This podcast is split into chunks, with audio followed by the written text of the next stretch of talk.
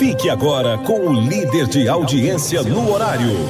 Sempre levando informação de qualidade e os bastidores do poder. Em sua terceira temporada, com o oferecimento do site ojogodopoder.com, ProgramaCast, Xeque-Mate, o jogo do poder nas ondas do rádio e pelo YouTube. Entrevistas, debates e opinião. A análise política de forma decisiva. Com produção dos estúdios Xeque-Mate e apresentação Matias Marinho. No ar, Xeque-Mate, o jogo do poder.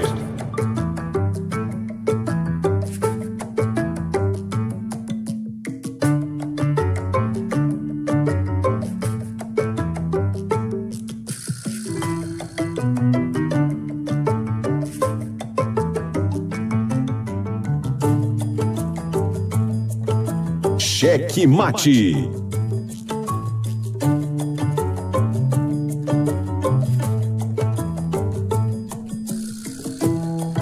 Estamos chegando com muito amor no coração, com Jesus na condução, sempre com verdade, honestidade, alteridade. Matias Marinho. Eu daqui, você daí, seu Cláudio, com vontade.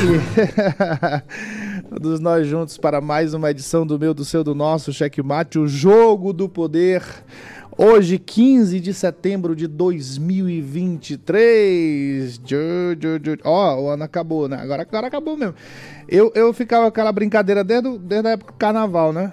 Acabou o ano, mas agora tá, acabou mesmo. Agora acabou. É porque primeiro que o ano só começa depois do carnaval no Brasil. Aí, mas também quando começa, acabou. Rapidinho. É. Agora não, agora é setembro chegou. E aí setembro chegou grosso, né, Cláudio? É, entrou o grosso já. Esse é o Lula que diz, rapaz. Lá ele. Por favor, me ajuda.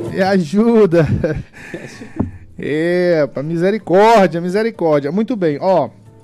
Hoje, sexta-feira, você sabe, né? Sexta-feira, sempre que a gente pode, a gente faz o Sextou com Elas. Aí hoje a gente vai, claro, sextar com elas. Mas antes da gente partir para nossa conversa hoje, da sexta-feira, sempre enaltecendo as mulheres em sua profissão, na sua linha de atuação. O nosso objetivo é sempre esse. Antes da gente começar o Sextou, rapaz, ó, ontem mais uma pessoa julgada, né? Mais uma pessoa julgada, condenada. E aí aquela polêmica toda, porque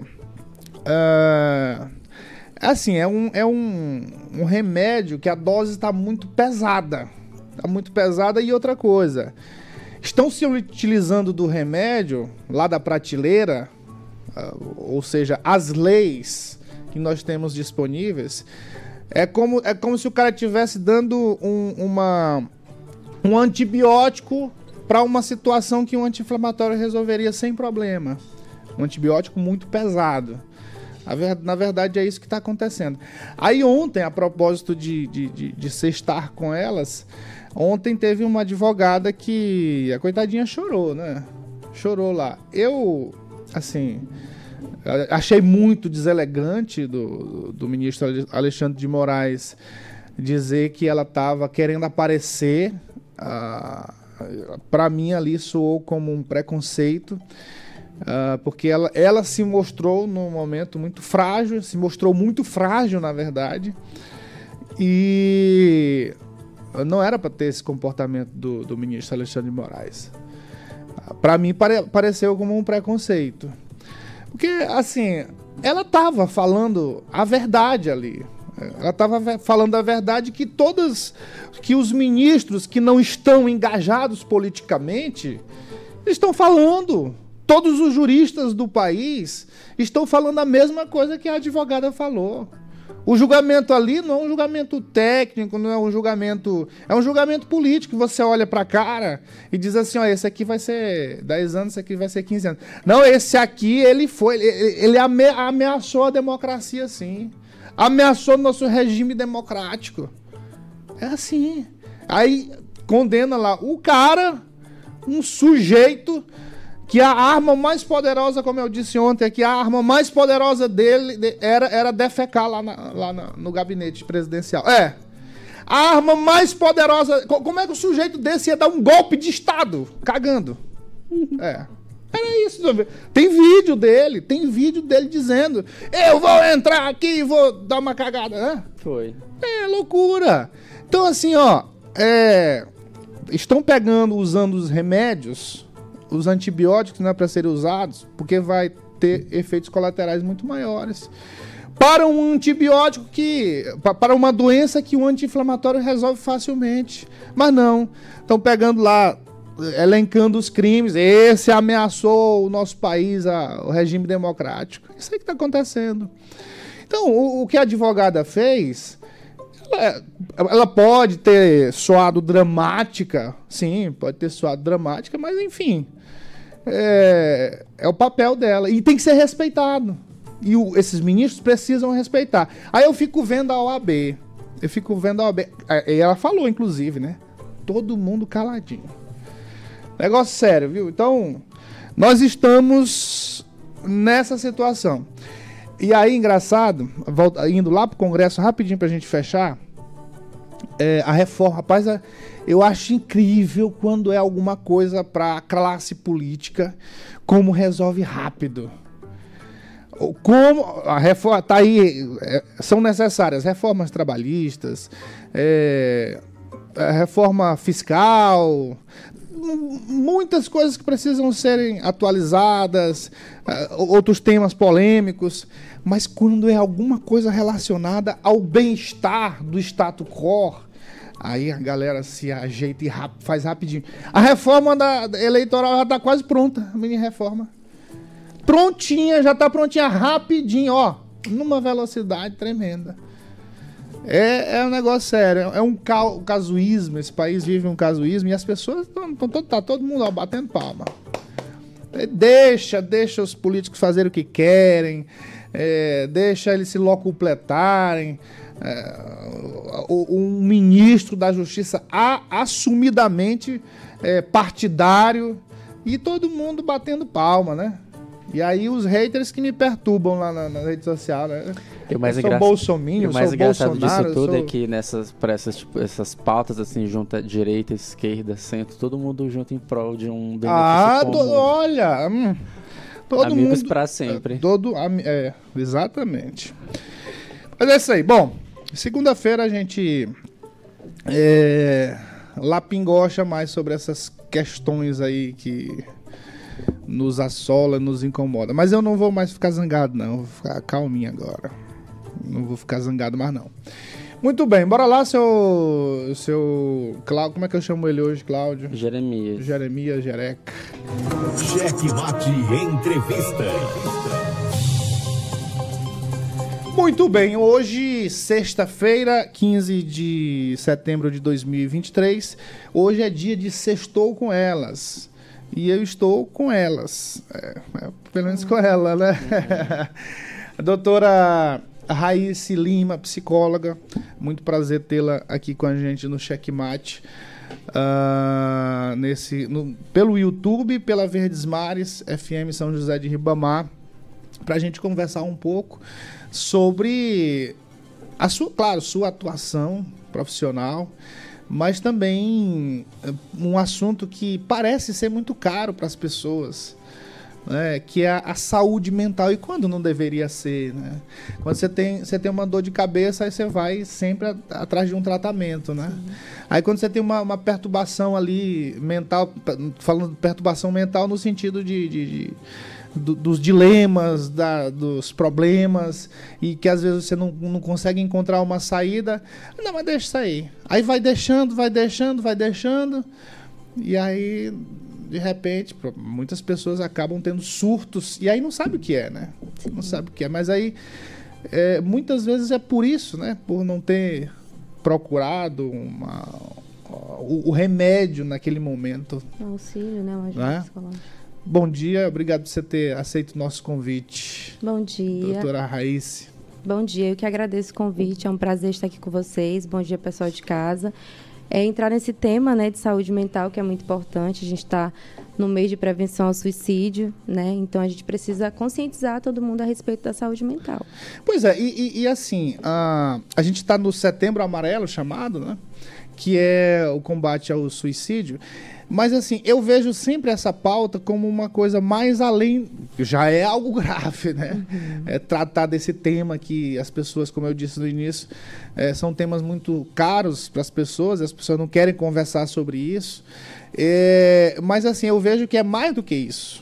Apesar de já ser um tema pesado, mas eu vejo que é mais do que isso. É relacionado à sua saúde mental, né? Uhum.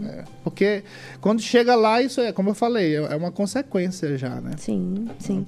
A saúde mental, a gente precisa conscientizar que ela é tão importante quanto a saúde física, até porque tudo começa, né, aqui, começa na mente. Então, assim, sim, quando uma pessoa recorre ao suicídio, automaticamente ela já passou por muita coisa. Então, a gente entende que o suicídio é uma tentativa de aliviar o sofrimento psíquico, né? Só que para chegar a essa recorrência, já houveram outras situações, né? Às vezes crises, e aí a gente entende que o suicídio, ele não está só relacionado à depressão, tá? Está relacionado ao sofrimento psíquico, que pode estar ligado a diversos transtornos, ansiedade, depressão, borderline, enfim. Então, assim, é importante se conscientizar para o cuidado da saúde mental, para que não se chegue a esse tipo de recorrência. E na questão do suicídio, tem uma outra coisa também, tem um outro elemento, uhum, que vale... Eu não vou falar aqui, não. Mas, enfim, tem um outro elemento que pesa muito, que é a questão da interpretação religiosa sobre isso. Uhum. Então, talvez seja mais pesado por isso, porque a gente já nasce cristão, né? Já nasce ou indo para a igreja evangélica ou indo para a católica. E nessas religiões, esse tema é tratado assim com muita austeridade. Uhum. Eu digo isso porque eu tenho um lugar de fala nisso, que eu venho de lá. E assim, suicídio é colocado na igreja como se fosse um pecado. É a única coisa que Deus não perdoa. Então, se o cara se suicidou, ele já vai pro inferno mesmo.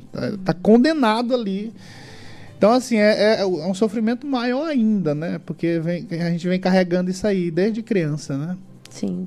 Essas questões religiosas, né, é muito relativo a gente falar, porque depende de cada religião, claro. Sim, né? Claro. Não, só que, assim, a gente vive num país... Desculpa, só fazendo um parênteses aqui. Eu venho de uma igreja pentecostal, Assembleia, sim, de Deus, mas depois eu estive na Batista por muito tempo. E, aliás, nessa igreja Batista, aqui na Primeira Igreja Batista aqui de São Luís, fiquei por muito tempo lá, o pastor Eliezer Lourenço, que ele não é psicólogo, mas ele estuda muito psicologia e é considerado psicanalista. Uhum. Bom, mas ele estuda muito isso. E ele é uma das pessoas que trata isso com muito respeito e tirando toda essa carga assim, que a gente, sim, acabou de falar, né? Porque, assim, como você acabou de falar, tem a questão da religião. A gente entende que o Brasil é um país cristão, né? Parte desse preceito. Só que, assim, a gente precisa falar no intuito de suicídio, mais no intuito de prevenção, porque a recorrência, independente dos resultados, né, seja para quem acredita no fim, pós-vida, enfim, é muito ruim, né? É o último recurso que a pessoa se utiliza no momento de sofrimento, né? Ninguém chega ao suicídio do nada, né? E tem sinais, tem comportamentos, tem situações que levam ela a chegar nesse ponto. A gente tratou aqui da questão do Setembro Amarelo enquanto campanha, né? Uhum. E o que a gente vê é que eu acredito, assim, que não deveria ter um período específico para falar sobre esse assunto. Então, acha que a questão do suicídio e englobando ali a questão da saúde mental, tu acha que isso deveria ser tratado como saúde pública, um problema de saúde pública? Com certeza, sem dúvida alguma, né? Toda a questão de saúde mental, como eu acabei de falar, o suicídio, ele é a última recorrência. Então, assim, se a gente... Eu sei que existem diversas campanhas, né, durante o ano em prol da saúde mental, mas eu acredito que não, né, seria necessário que isso fosse focado o ano inteiro e num aspecto mais, sabe, abrangente, de todos os aspectos da saúde mental mesmo, não num mês específico. Até porque, assim, hoje a gente percebe que tem-se uma conscientização maior acerca da saúde mental, né, comparando-se com antes aos tempos passados. Mas ainda precisa ter, sim, mais conscientização. Porque quando a gente traz esses aspectos que ele falou agora há pouco, das religiões, infelizmente a gente ainda encontra muita religião, né? Muitas crenças que diminuem a importância da saúde mental. Então, vai procurar Deus, vai procurar... E sim, as pessoas têm que buscar o que elas acreditam, né? Exercer sua fé, mas a saúde mental ela também se faz importante, tá? Partindo do princípio de que tudo começa primeiro na nossa mente. Então, existem as doenças psicossomáticas, e a gente fala da pandemia, né? Depois da pandemia, a gente viu um boom aí na ansiedade, depressão. Então, foi o quê? Foi resultado de muitas coisas, né? Ou seja, psicossomático. Somou-se muitas coisas. As pessoas que trabalhavam em hospital foram as pessoas que tiveram mais recorrências de casos de transtorno. Por quê? Eram demandas muito grandes. Então, assim, a gente precisa encontrar um equilíbrio. E saúde mental é isso. É encontrar um equilíbrio. Vida, trabalho, na questão profissional, né? Equilíbrio de trabalho, descanso, atividade física, alimentação de qualidade, né? Ter a questão da consciência de se eu não estou bem, eu preciso buscar ajuda e não esperar chegar no último caso, no último momento, para recorrer a um auxílio, que é o que acontece, infelizmente. Vocês viram recentemente o caso do Wesley Safadão, né? E aí, na entrevista que eu vi, ele disse que ele já tinha passado por várias psicólogas que tinham dito para ele, né, para ele dar uma pausa, mas ele foi até o momento que ele não conseguiu mais. Ele disse, inclusive, que ele meio que não aceitava essa condição de estar fragilizado em relação à sua saúde mental, até que foi esse ponto aí que... Pois é, e esse é um grande problema, né? Esse é um grande problema porque as pessoas têm dificuldade de aceitar que aquilo que eu falei no início, que um problema, a forma como você lida, às vezes, com uma situação, é uma fragilidade mental. Uhum. E essa fragilidade mental tem que ser tratada com um profissional. É como teve dor de cabeça, você vai lá pegar o remédio específico. E essas fragilidades precisam ser tratadas. E esse preconceito não é de hoje, sim, né? Não é de hoje. Bom, mas assim, nós vamos aprofundar mais, mas eu queria que você falasse para o nosso público sobre a sua atuação. Como é que você trabalha hoje? Você faz clínica? Qual a corrente? Porque hoje tem, hoje não, na psicologia tem a corrente que você que se trabalha, né? Humanista, psicanalista, não sei o quê. Quais são as correntes hoje? Abordagem, né? As abordagens, sim, na verdade. Sim, tem diversas abordagens, né? Muitas abordagens mesmo. A gente, as mais conhecidas é a psicanálise, behaviorismo, né? O TCC, a CP, que é a minha... Tem como você dar um resumozinho de cada... É porque, assim, na verdade... Para as pessoas entenderem, né? Eu quero ir lá para behaviorista, eu quero ser abordado por isso. Não, eu quero ser abordado psicanaliticamente. Tem como dar um resumozinho de cada abordagem? Eu posso não ser muito específica, né? Porque a gente sabe que a gente vai... No geral, claro. Exatamente, vai aprofundando conforme a gente tem interesse. Mas, assim, a psicanálise, ela estuda geralmente mais o inconsciente, né? A psicanálise freudiana, fala mais sobre o inconsciente, questões da infância, ego, superego, enfim. O comportamental, que é o behaviorismo, né? É no sentido de comportamento mesmo, através das atitudes, modificação de comportamento, e aí entra uma nova corrente, que é a TCC. Não posso falar muito, porque também não tenho muito conhecimento a respeito. Sim. Tem a Gestalt também, que é uma abordagem mais voltada para a linha humanista. E tem a minha abordagem, uma delas, que é a CP, que é uma abordagem humanista também, que é a que eu atuo, e aí eu consigo falar dela com mais clareza, né? Fechou, Gestalt. Pronto. Então, assim, tem outras abordagens que eu não conheço para falar, né? Para dominar o assunto e falar. Então, assim, a minha abordagem, diferente da psicanálise, que foca mais no inconsciente, e da behaviorismo, que foca mais no comportamento, ela foca no ser humano, na pessoa. Então, assim, a behaviorista é a mesma comportamental que exatamente, chama, né? Exato. Focado mais no sentido de, né, ACP, centrada na pessoa. Então, assim, a gente foca na pessoa, acreditando que essa pessoa, o paciente, ele tem os recursos necessários para sair dessa situação que ele pode se encontrar. E através do acolhimento, da empatia, né, da gente fazer com que ele compreenda ali os seus pontos fortes, ele consegue criar as ferramentas, desenvolver as ferramentas para ele mesmo encontrar os caminhos que ele precisa para ficar bem, para lidar com transtorno, com ansiedade, enfim. E aí, assim, a gente tinha falado sobre técnicas, né? Então, tem algumas abordagens que utilizam técnicas, como a TCC, ela é pautada em muitas técnicas. A minha é mais pautada no aconselhamento, tá? Então, assim, tem essa diferença de abordagem para abordagem. Tem uma... Eu não sei se ela vai gostar do que eu vou falar, mas enfim. Tem um preciosismo de quem faz psicanálise, uhum. e até diz assim que quando chega na questão comportamental, não, isso é porque psicanálise não é para todo mundo, né? Psicanálise mexe com o inconsciente, não sei o que e tal. E aí, nessas comportamentais, isso aí é que faz isso, faz aquilo, e a psicanálise não. A psicanálise é até um tratamento muito demorado também, né? Uhum. Aí, mas tem essa disputazinha, sabia? Quem faz psicanálise, sim. fazer comportamento. Mas na verdade, independente de abordagem, o importante é você buscar tratamento, né? Sim. Esse é que é o importante. Os jovens hoje estão procurando, sim, tratamento, sim, mais do que antes? Sim, é o público que tem mais, pelo menos para mim, é o público que tem mais procura, né? Voltando um pouquinho que você estava falando sobre psicanálise e behaviorismo, só um detalhe. Sim. A minha abordagem, ela surgiu como terceira linha. Então, assim, ela vem do pressuposto da psicanálise, não acredita tanto também que são comportamentos, então eu tenho que extinguir, né? Eu tenho que reforçar, eu tenho que... pautando mais ali em alguns aspectos da psicanálise, tá? Então, assim, é uma terceira linha, uma terceira vertente que vem juntando um pouquinho de cada coisa, mas focando na pessoa e não nos comportamentos em si. O resultado é mais... É porque, assim, resultado também, a gente falar de resultado em tratamento de saúde mental... É complicado, porque primeiro, não sei se você vai concordar comigo, não existe cura, assim. Existe forma, uhum. existe forma de você lidar com essas situações, né? E, por exemplo, se você tem um comportamento ali de agressão quando recebe um não, você vai aprender a lidar com isso. A não agredir quando receber o não. Você vai trabalhar esse recebimento do não, né? Mais, sim, ou menos isso, exatamente, né? É aprender a lidar com as situações, né? Tem pessoas que têm dificuldade de lidar com frustrações, com não.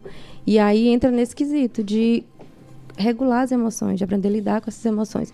Sobre o tempo, né? A gente nunca dá um tempo... Em tese, assim, claro que não... a gente nunca dá um tempo... Não dá para precisar. Exato, porque o processo, ele depende, apesar de não parecer, muito mais do paciente do que do próprio... psicólogo, né, que está ali, porque a gente faz o nosso papel, mas você precisa aplicar. A gente costuma dizer que a clínica, ela é um laboratório, né? Você tem uma hora ali que você vai expor as suas demandas e a gente vai tentar conversar sobre elas. E se você não aplicar no seu dia a dia o que você aprendeu ali, né, o que você entendeu, não vai mudar nada. Então, assim, a média, né, uma média por alto mesmo, 6 meses a 1 ano. Mas isso depende de cada paciente. Isso depende também do problema, né? Depende também, exatamente, do problema. Do problema, da aplicação, do paciente. Depende muito. E quando você fala essa questão de abordagem, é importante ressaltar também que é legal que o paciente saiba, porque as pessoas se identificam. Então, se eu me identifico com psicanálise, eu vou buscar um profissional da psicanálise, né? Se eu me identifico com behaviorismo, com análise de comportamento, eu vou buscar um profissional dessa área. Então, assim, tem as abordagens exatamente para isso, porque cada pessoa tem uma identificação. Eu acho que a psicanálise, ela está mais...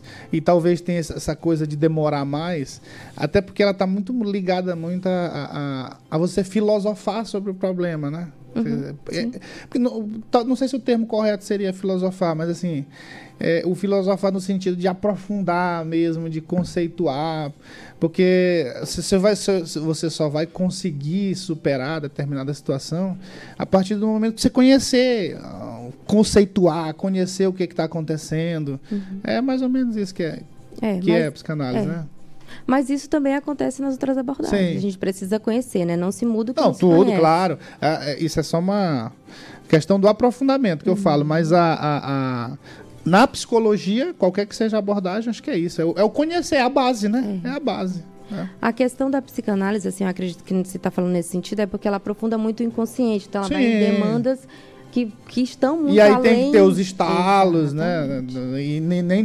E nem sempre acontece. Exato. E nem sempre acontece. Em relação à questão da abordagem que tu utilizas, a abordagem humanista, no teu consultório, assim, no teu dia a dia, o pessoal que chega assim para ti, eu preciso de um atendimento e tal, tu acha que as pessoas, elas têm muito esse problema de falta de autoconhecimento?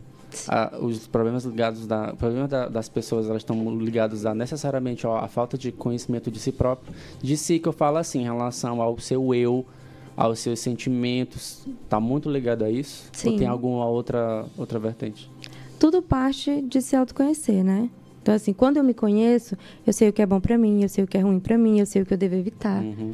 Então, partindo desse princípio, eu não vou me colocar em situações desconfortáveis, eu não vou aceitar coisas que eu não quero, eu não vou deixar que as pessoas ultrapassem meus limites. Porque, assim, detalhes, pessoas que não conseguem dizer não são pessoas que não se conhecem, pessoas que aceitam... Dizer que... não ou não aceitar o não. Ou não aceitar o não. Então... Ou também partir do princípio de não estabelecer limites. Então, assim, quando eu sei estabelecer os meus limites, é porque eu entendo que aquilo ali, a partir dali, não é bom para mim. Então, eu estabeleço limites. Né? Então, assim, se conhecer é fundamental. É o passo de tudo. E a gente acha que se conhecer é saber seu nome, saber... né? Não. Ah, eu sei o que eu gosto. É, vai muito além. Vai muito além de tudo isso. É saber exatamente o que você quer e o que você busca. E hoje a gente vive numa sociedade, né, que é importante ressaltar, que as pessoas estão se relacionando, mas não sabem o que elas buscam nas relações. Né?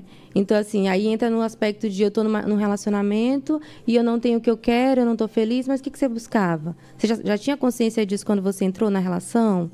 Né? Então, quando eu tenho consciência disso, eu não me permito viver um relacionamento ruim, porque eu comecei a entrar ali, eu digo, olha, isso aqui está diferente do que eu esperava. Não é como eu pensava, porque as pessoas, elas dão sinais. Isso, né? E nessa questão de relacionamento tem um outro problema...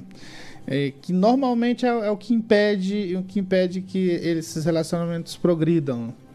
Eu também tenho lugar de falar nisso aí, porque já tem dois, né? Querendo caminhar para o terceiro. Tem até uma piada sobre psicologia. E disse, quer saber, o bom psicólogo é saber quantas vezes ele se separou. Se ele está casado até Senhor. Hoje, é só uma piada.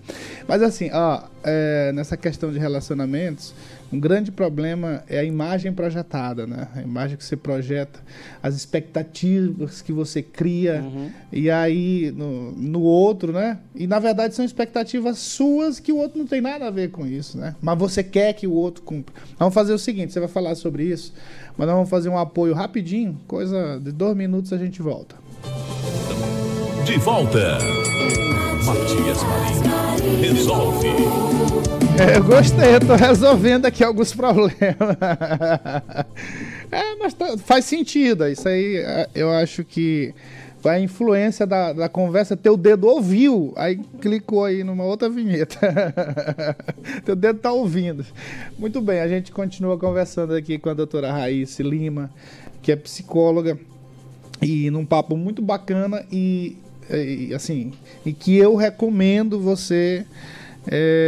depois assistir o programa de novo lá pelo YouTube, vai estar no YouTube, você está acompanhando no rádio aí, de repente parou um pouquinho para descer do carro, não sei o que, vá lá no YouTube, Studios Xeque-Mate, que vai estar lá, programa gravadinho, esse que a gente está fazendo aqui, a conversa agradabilíssima e muito boa e muito produtiva também, principalmente no momento que a gente vive, em que os grandes problemas da humanidade estão relacionados à mente, estão relacionados ao comportamento. E para piorar, muitas pessoas não procuram, muitas pessoas não buscam, seja por preconceito, seja pelas crenças, ou às vezes, uma coisa importante da gente falar, seja também pela falta de condição social. Às vezes a pessoa não tem um caminho, porque psicólogo hoje pelo SUS é difícil, né? É muito difícil. Mas assim, olha... Eu vou dizer uma coisa, a gente tem um quadro aqui chamado MM Resolve e a maioria das demandas está relacionada à questão de saúde. Eu vou dizer uma coisa, eu recebo, além do quadro aqui, eu tenho muitas pessoas assim que eu acompanho, lideranças em São José de Ribamar, e que as pessoas me pedem isso, pedem aquilo para a gente ajeitar, principalmente na área da saúde. Eu vou dizer uma coisa para você, eu nunca tive um pedido de uma psicóloga. Ou de um psicólogo. Isso, eu acho que isso aí é um reflexo a toda hora, exame de ginecologista, não sei o quê, gastro, não sei o quê, essas especialidades todas. Mas psicólogo, eu nunca tive um pedido de consegue uma consulta para mim com um psicólogo? Nunca consegui, nunca vi isso, nunca recebi essa demanda. Eu acho que isso é até uma questão de educação da sociedade em relação à necessidade da busca de um psicólogo, porque as pessoas, como a gente conversou ainda há pouco, essa questão do psicólogo, as pessoas acho que elas não veem como o mesmo nível de importância como um clínico geral, um gastro. Ah. Tem toda, acho que isso deve estar muito relacionado. Bom, mas a gente estava conversando sobre relacionamentos. É, o povo gosta disso, principalmente a galerinha nova aí que tá querendo, tá apaixonada e tal. E é bom a gente conversar sobre isso para não entrar errado, né? É um grande problema esse que eu falei, a questão da imagem projetada, de projetar no outro aquilo que... que na verdade a imagem projetada é isso, né? Você depositar no outro todas as suas expectativas e às vezes o outro não está na mesma sintonia, né? Exato. Claro, normalmente não está, porque você é único, cada pessoa é única, né? Uhum. Até mesmo porque o outro, ele não tem a obrigação de suprir as nossas expectativas, né? Então, assim, partindo desse princípio, quando eu busco um relacionamento para me fazer feliz, para eu ser feliz, eu já comecei errado. Eu preciso estar bem para entrar no relacionamento. Porque quando eu entro no relacionamento em busca disso, eu vou criar expectativas enormes. Que o outro tem que ser do jeito específico, né? De tal forma. E é diferente do que a gente tinha falado agora há pouco, de encontrar alguém que te dê afeto, que te supra. É diferente, né? Quando eu me relaciono com alguém, eu busco que essa pessoa supra as minhas necessidades afetivas. É diferente de criar expectativas. Quando eu crio expectativas, eu estou buscando no outro uma idealização do que eu quero. Mas o outro não tem essa obrigação. Ele, às vezes, nem sabe o que você quer, muitas vezes, porque aí entra a questão do diálogo, né? Eu preciso falar sobre o que eu espero. Eu preciso conversar sobre o que não está legal, sobre o que a gente pode ajustar.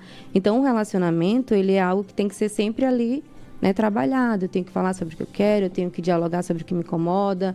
E não criar a expectativa do que o outro vai te dar, o que você espera, sendo que, às vezes, ele nem sabe o que é.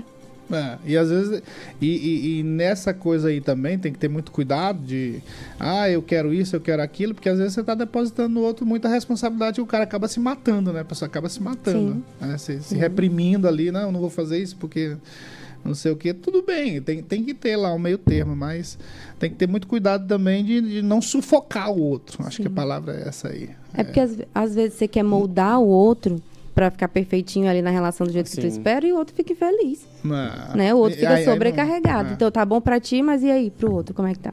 O relacionamento não é para ser bom só para uma parte. No início você falou aí uma coisa que me lembrou uma passagem. A gente falou aqui mal das religiões. Agora eu vou falar bem. Mas é isso mesmo, não é falar mal, assim, é alguns aspectos que precisam ser tratados de forma corretas e que precisam ser abordados de forma corretas para evitar erros. Na verdade, não é isso, não é falar mal, é isso. Mas tem uma passagem na Bíblia que, para mim, resume muito bem essa coisa de relacionamento. Ela é muito inteligente isso. Só poderia ser divino mesmo esse conceito. Amar o próximo como a si mesmo. Então, se você amar o próximo como a si mesmo. Se você não tiver resolvido, se não você não gostar de você, se você não gostar de lidar com seus problemas, como é que você vai lidar com o problema do outro? Vai fluir nessa relação, né? Sim. Se você não se amar, você não é capaz de amar o outro, né? Então, assim, às vezes as pessoas nem se amam. É muito inteligente, né? Muito inteligente. Exatamente. Isso, né? Nem se amam e procuram que o outro a ame. Então, assim, também queria ressaltar, a gente não falou mal sobre as religiões, né? A gente falou, assim, que existe, infelizmente, preconceito em algumas religiões acerca do cuidado com a saúde mental, né? E diminui essa importância. E hoje a gente percebe que tem muitos pastores, né, padres, enfim, de todas as religiões, que tem questões psicológicas envolvidas, né? E buscar, às vezes, auxílio, né? O Deus, Jesus, deixou os profissionais aí, todos, né? Se... da vontade dele, que se formou todo, se a gente acredita partindo desse pressuposto. Então, se eles estão aí, eles podem auxiliar, sim. Né? Claro. Então, assim, você falou sobre passagem. Tem uma passagem também que ele fala, né, que ele veio para os doentes e não para os sãos, que nem os médicos. Exatamente. Então, assim, se tem médico, se ele permitiu todas as profissões, é porque está a acesso das pessoas. Claro. Né? Então, a gente está aqui para fazer isso. Muitos padres, muitos pastores, isso aí é uma coisa boa também, muitos procuram psicologia. Eu conheço muito pastores psicólogos, né? Sim. Normalmente são aqueles mais responsáveis e você vai ver, ele está relacionado a isso. E aí eu ressalto, entre eles, o pastor Eliezer Lourenço. Felizmente, agora no final do ano ele está aposentando, mas é uma pessoa inteligentíssima e que lida com isso de uma forma muito responsável e profissional também, sim, né? Sim. E ele é muito consciente, assim, ele não fez psicologia, mas aí fez aqueles cursos, muitos cursos, e estuda muito, lê muito. Então, ele, psicanálise, né? Psicanálise. Então ele diz assim, ó, isso aqui não é coisa pastoral. Isso aqui, né, eu tenho um pouquinho de psicologia, tal, isso aqui, mas isso aqui não é que não. Ó. Bem aqui, fulano de tal, você vai procurar. Que o problema é tá relacionado a isso, não é? Não tem nada a ver com demônio, ainda tem isso também, né? Esse é um grande problema. As religiões, o outro lado que a gente precisa ressaltar para as pessoas se conscientizarem é isso. Tem que procurar o profissional. A igreja ajuda, o bar também ajuda. Concorda comigo? O bar? É. Talvez você fala de relações, né? É, porque isso que eu estou falando, eu não estou inventando aqui, não. Sim. Foi um livro que eu li, inclusive um livro gospel, né, evangélico, de um autor cristão. E aí ele faz uma relação de onde é o melhor, um dos melhores lugares para você se despir dos seus movimentos egóicos. É às vezes na mesa de um bar, quando você começa a beber, você começa a falar tudo, aí você não tem problema com quem está ali do lado. Você conversa com quem você viu pela primeira vez e desabafa, não sei o quê. Sim. Ele estava fazendo um paralelo de como a igreja deve tratar esses problemas. Deve tratar muito parecido com um bar. Né? Como acontece num bar. Aí, às vezes as pessoas até se arrependem, né? Do outro dia eu falei muita coisa. Aí a gente já entra no quesito do que é terapêutico, né? Bom, na verdade eu puxei tudo isso para isso. Vamos lá. Não é terapia, mas pode ser terapêutico. Porque assim, quando eu estou entre amigos, estou me divertindo, estou conversando, eu estou bem, né? Me gera bem-estar. Ah. Quando eu estou na igreja, eu estou conversando, eu estou adorando, eu estou louvando, me gera bem-estar. Sei lá, eu gosto de ir para academia, né? E a gente sabe que comprovadamente a atividade física ela tem um benefício muito grande, porque ela ajuda ali na produção de serotonina, endorfina, que gera bem-estar. Então, assim, tem coisas que são extremamente terapêuticas, mas não substitui a terapia. Ainda nessa questão de relacionamento, voltando um pouco mais sobre esse tema, o que a gente tem observado, por exemplo, nas redes sociais é uma intensidade muito forte dos jovens da nova geração em relação a isso. É uma coisa que, tipo assim, porque com o Matias, eu conversei com o Matias há uns 2 meses atrás sobre essa questão das etapas de um relacionamento, de você seguir ali o manual, entre aspas, seguir ali o manual. E o que eu vejo, assim, é que os jovens hoje, eles estão pulando muitas etapas, tipo assim, questão de semana. Depois eu vou conseguir um voucherzinho pra tu consultar com ela. De semanas, assim, eles já estão ali, aí já separa, aí já, enfim. Eu queria, assim, que tu explicasse um pouco sobre essa intensidade até que excessiva dentro de um relacionamento dessas novas gerações, no sentido de falta de responsabilidade afetiva. Porque eu acredito que isso seja a causa do fim de muitas relações, da questão da falta de responsabilidade afetiva, porque parte muito daquilo que a gente falou anteriormente, que é sobre você depositar sua felicidade de um outro, sendo que ele não tem a responsabilidade com relação às suas expectativas. Sim. Também pela questão da falta de autoconhecimento. Então, tem todo um processo. Eu queria que tu explicasse pra gente como é que tu vê essa questão da falta de responsabilidade afetiva em relação aos relacionamentos atuais e como é que isso influencia numa sociedade futura. Ok. Partindo do pressuposto que você falou das intensidades nessas relações, né, atualmente, assim. Existe também a questão, Wesley, de... Às vezes, esses adolescentes, eles vêm de um lar onde eles não recebem o afeto desejado ou esperado, né? E aí, eles vão transmitir isso em busca das relações que eles vão se envolver, né? Então, a pessoa adolescente entra com tudo, entra de cabeça numa relação, pula as etapas, né? Porque existe etapas de relacionamento exatamente para isso, para a gente conhecer, né? Então, eu fico com a pessoa, né? Aí, eu gosto dela, aí eu namoro, aí eu vou vendo como que é... Se o namoro for legal, se a pessoa corresponder às minhas expectativas dentro, né, de um padrão aí que a gente fala que é da norma, aceitável. Exatamente, aceitável. Aí eu posso pensar em noivar e casar. Só que as pessoas namoram, vão morar junto e depois se frustram, e aí se separam e ficam... Não tiveram nem tempo de conhecer o outro, para partir daí, não conheceram. Aí vem as expectativas. né? Espera que o outro seja o que ela quer que ele seja. Sim. Aí, quando vai conhecer a pessoa de fato, não é. Né? E a responsabilidade afetiva entrando nesse aspecto. Quando a gente fala de responsabilidade afetiva, é o quê? Eu me relaciono com alguém, eu tenho que deixar claro o que eu quero. E tudo bem eu não querer namorar. Tudo bem, né? Eu não tô a fim de namorar com ninguém, eu não tô a fim de casar agora, mas eu preciso ser clara com outra pessoa. Porque se eu vou levando a pessoa ali no banho-maria, aquela pessoa ela vai acreditar que eu tô a fim, que eu tô tendo o mesmo... Tem que ser responsável com a outra pessoa. Exatamente. Exatamente. Que eu tô tendo o mesmo, né, pensamento que ela, e aí eu não tô. Então, assim, eu vou gerar um sofrimento desnecessário naquela outra pessoa, quando eu poderia ter sido honesta. Olha, eu tô namorando contigo, mas eu não tenho esse pensamento, eu não pretendo casar. Né? Então, assim, a gente precisa a todo momento ter responsabilidade afetiva com as pessoas, porque não é, de fato, totalmente nossa responsabilidade o que o outro sente, mas existe uma parcela, né? Porque às vezes eu deixo de dizer, eu deixo de fazer coisas que eu poderia ter feito para deixar o outro consciente, e isso é bom para mim, porque eu não vou ter que estar suprindo uma necessidade que eu não quero, e principalmente bom para outra pessoa, porque ela não vai ficar, ela está sabendo, olha, eu quero casar, o rapaz não quer casar comigo. Eu vou ficar nesse relacionamento para quê? Ele não tem os mesmos sonhos que eu, ele não pensa o mesmo que eu. Né? E isso parte também de outras questões, que a responsabilidade afetiva não é só nesse quesito. Mas se eu digo para você, olha, Wesley, eu não pretendo casar, eu não quero ter filhos. E você quer. Né? E se aí, você... como é que faz? Exatamente. Aí, se você tem consciência, vai fazer o quê? Você vai entender que mesmo me amando, né? Suponhamos que você me amasse, você vai ter que seguir sua vida e buscar alguém que tenha os mesmos pensamentos que você, ideais que você, que queira o mesmo que você.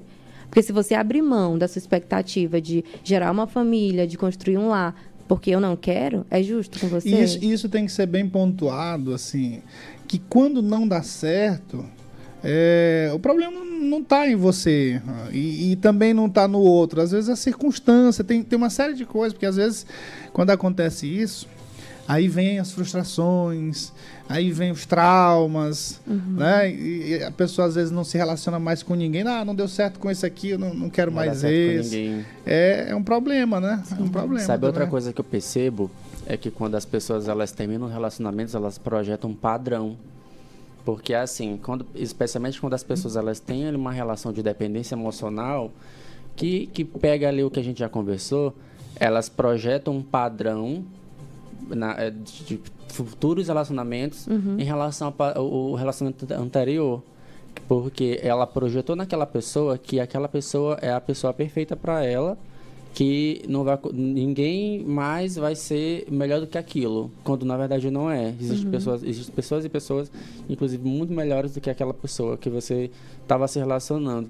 E é uma questão muito de também de autoconhecimento, de saber a questão do seu valor, porque quando você não conhece o seu valor, você não vai conseguir ser valorizado. Sim. Bom, rapaz, já tá 7 minutinhos já. A gente vai conversando aqui e eu vou dizer para você, o Wesley fez aqui um roteiro e eu, antes do roteiro dele, eu botei 3 temas aqui. Eu não cheguei no terceiro ainda. Mas a gente acabou conversando. Bom, eu nessa linha aqui da gente instruir as pessoas, ajudar as pessoas a buscarem esse tratamento, às vezes quando tem esse problema, quando tem alguma dificuldadezinha, a agir com seus problemas da mente, não, até amenizar mais ou menos, o problema mental, os problemas da mente, a agir como você age com a dor de cabeça, procurar, buscar. É importante buscar, isso não é... A pessoa não é doida porque ela busca um psiquiatra, porque ela busca um psicólogo, não. Ela precisa, porque é cuidar da mente, gente, é ter a mente sadia. Você não está preocupado com o seu corpo, com tudo do seu corpo, está preocupado em ter uma saúde boa, indo para a academia, além do físico, do aspecto físico, também tá bem, né? Então a saúde mental, a saúde da mente é a mesma coisa. Você tem que cuidar também. Como é a metodologia, como é que acontece quando a pessoa chega lá no psicólogo? O que ela chega? Porque às vezes as pessoas não sabem nem... Ela sabe que precisa, mas ela chega lá e às vezes fica acanhada, não sei o quê. Bem pragmaticamente, como é que acontece? Tá. A sessão vai depender de paciente para paciente, claro, né? Porque tem pessoas que chegam já falando, tem pessoas que só conseguem chorar, tem pessoas que não conseguem falar. Então, assim, o primeiro encontro, geralmente a gente deixa o paciente chegar e pergunta qual motivo, né? O que que te trouxe a terapia, o que que fez você buscar, e o paciente fica livre ali. A gente chama de anamnese. Eu vou conhecer primeiro o que que trouxe esse paciente, né? Quais são as demandas dele. A gente fala um pouquinho da infância, né? E entra aí no outro aspecto que eu tinha conversado com o Wesley antes de iniciar, né? Que a nossa personalidade, ela é pautada aí nessa infância para a adolescência. Então, assim, conhecer essa parte da vida do paciente é fundamental para entender, muitas vezes, os comportamentos que ele tem hoje, né? Então, assim, a primeira sessão é isso, é conhecer o paciente, entender o motivo da busca e entender um pouco da história de vida dele. Você usa aquela cadeira assim que a gente fica chamado de van? No consultório que eu atendo agora, só tem 2 poltronas, mas já trabalhei em consultórios. É só psicanálise que usa divã, não, né? Geralmente sim, que a pessoa fica ali deitada, né, mais à vontade, mas não é específica. Essa coisa do divã, porque a gente materializa, assim, a gente imagina muito o psicólogo, a gente deitado assim e ele anotando algumas coisas. Sim. Aí eu queria entender, assim, existe alguma coisa, é só algo mesmo, como é que eu digo... É só estético, ou tem fundamento, tem algum conceito envolvido, é isso? Tem fundamento, principalmente na psicanálise, é isso. É o divã, você deita ali, né? E tem as técnicas que eles utilizam também, né? De imaginar, faz imaginação, fecha os olhos, de imaginar. Então precisa. E também não está focado no psico... Porque, assim, às vezes tem que olhar no olho, né? Isso. Mas na psicanálise, não. Você tem que olhar para dentro de você, assim. A exigência é isso. Enquanto você não olhar para dentro de você e lá no fundo, não fez análise, tá? É longe de análise ainda, tá? Porque é difícil. É difícil você chegar. Sim. Você se conhecer é muito difícil. A gente fala assim, tem que se conhecer, não sei o quê, mas não é fácil não, gente. Não é fácil não. É por isso que é preciso buscar o profissional. É que o profissional vai ajudar nesse autoconhecimento, no conhecimento de si. Né? Sim. Tô certo ou tô errado, doutora? Tá certo. Deixa eu lhe perguntar uma coisa. Tem modinhas também na psicologia, tá? No ambiente psicológico. A gente estava falando antes sobre algumas pessoas que hoje parece que têm orgulho de ter algumas doenças da moda. E nem é de moda, mas enfim, elas tratam como se fosse uma doença de moda, né? TDAH, por exemplo. Eu tenho TDAH, minha TDAH hoje está tão alta, gente. Tá atacada. Oh. Né? Não tem muito isso? Tá. Isso é bom ou ruim? É ruim, né? Vamos falar primeiro sobre essas questões, né? TDAH não fica atacada, é uma condição. Mas as pessoas falam. Essa que falou bem, então, porque assim, as pessoas falam, né? É uma condição. Então, assim, infelizmente, né, existem sim pessoas que às vezes não estão se alimentando bem, não praticam atividade física... Não fazem nada, se sentem apáticas, desatentas, porque não estão suprindo ali as necessidades e já acreditam que tem TDAH, né? E isso é muito sério, porque acaba descredibilizando o diagnóstico e as pessoas que têm, porque quem tem TDAH sabe o quanto é difícil, né? Porque a gente sabe que é o que? É tanto a atenção quanto a hiperatividade. Então, a pessoa que tem TDAH, para ela ficar sentada aqui como a gente está, isso é um sofrimento. Né? É o tempo todo querendo se movimentar, querendo sair, querendo fazer alguma coisa. A pessoa que tem também, já no sentido de desatenção, né, sofre muito na escola, principalmente crianças. Então, assim, não param, adultos não param empregos. Então, assim, afeta muito aspectos da vida dessa pessoa. E acreditar que qualquer coisa é TDAH é muito sério, porque você está diminuindo, você está descredibilizando um assunto que é sério. E a gente entra também no aspecto de outros transtornos, né, que a gente falou. Então, assim, o diagnóstico, ele serve para quê? Para mapear, para que você consiga ir na direção correta da medicação, enfim, do tratamento, não para você ficar enaltecendo aquele diagnóstico ou acreditando que você tem algo que você nem foi diagnosticado só porque você acha que eu estou inquieta, eu estou com TDAH. Sim. Qual a maior doença hoje? Da a mente. Maior doença... que atinge mais as pessoas hoje. Tá. Atualmente se fala da ansiedade, né? O Brasil é o país mais ansioso. Se eu não me engano, 9,3% da população tem ansiedade no quadro mesmo disfuncional. No quadro clínico, né? Disfuncional. Porque, assim, ansiedade todos nós temos. Isso é normal. É natural. Aí o que a gente precisa identificar é quando ali já chega para um ambiente clínico, né? Que precisa levar para o ambiente clínico. Porque a ansiedade, ela é uma emoção. como tristeza, como todas as emoções. A gente tem, eu me senti ansiosa antes de iniciar o podcast. Né?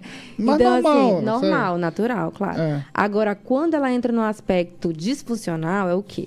Quando ela causa sintomas muito graves, que ela te impede de fazer algumas coisas, né? Por exemplo, eu não consigo falar em público, eu não consigo fazer nada, eu tenho ataque cardíaco, e aí a gente entra já para outro aspecto, às vezes, do transtorno de ter síndrome do pânico, TOC. Então, assim, quando ela está num quadro disfuncional, ela entra para uma patologia, que é uma doença psicológica. E eu precisa ser tratada. Eu não tenho TOC, não.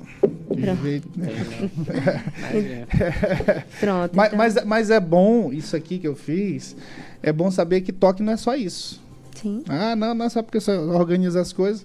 Às vezes está no ambiente de que você é uma pessoa organizada. Sim. Não necessariamente TOC.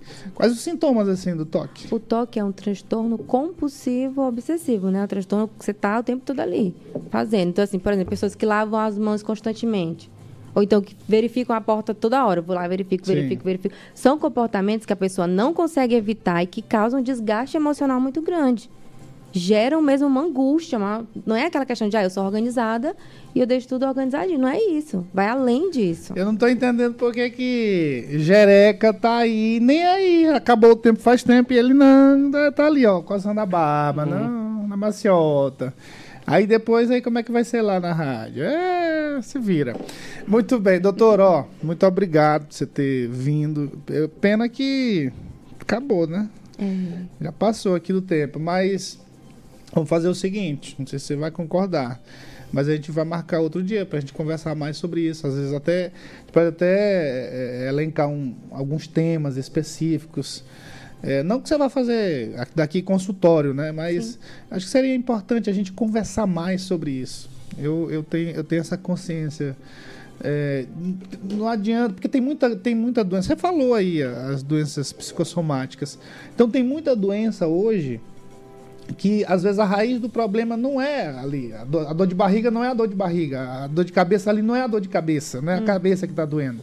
Às vezes vem da mente, uma preocupação, isso tudo somatiza, né? Isso tudo somatiza. Eu acho que quanto mais a gente falar, melhor. Pronto, a gente pode combinar assim, dentro da saúde mental, dentro do aspecto psicológico, nunca é só aquilo.